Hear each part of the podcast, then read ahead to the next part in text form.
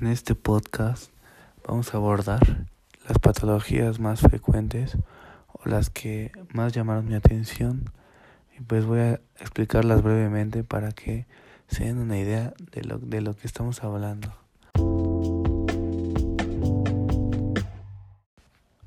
La hiperlordosis. La hiperlordosis es una condición en la cual hay una curvatura excesiva de la columna vertebral en la espalda baja. Según los especialistas en traumatología, la hiperlordosis crea una curva característica en forma de C en la región lumbar. Esta curvatura es hacia adentro y está por encima de los glúteos. A menudo ocurre como resultado de una mala postura o falta de ejercicio.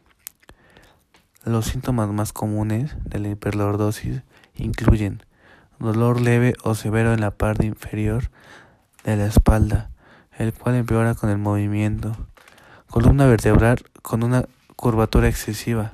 Esto provoca que el abdomen y los glúteos sean más prominentes en la vista de perfil. Estiramiento muscular y rigidez en la parte baja de la espalda. Daño en la columna vertebral y los tejidos blandos en la región lumbar. Genovalgo.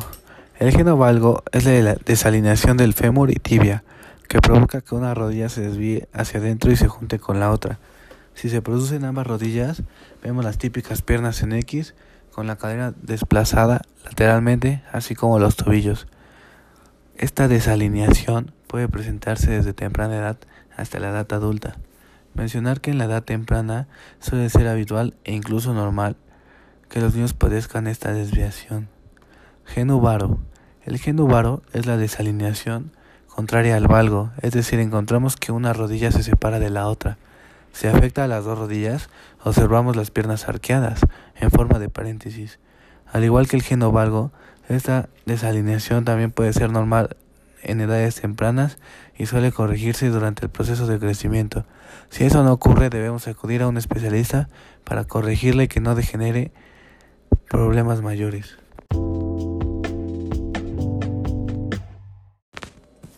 Pensamiento. Un nervio pensado ocurre cuando se ejerce demasiada presión en un nervio por parte del tejido circundante, como huesos, cartílagos, músculos o tendones. Esta presión puede provocar dolor, hormigueo, entumecimiento o debilidad.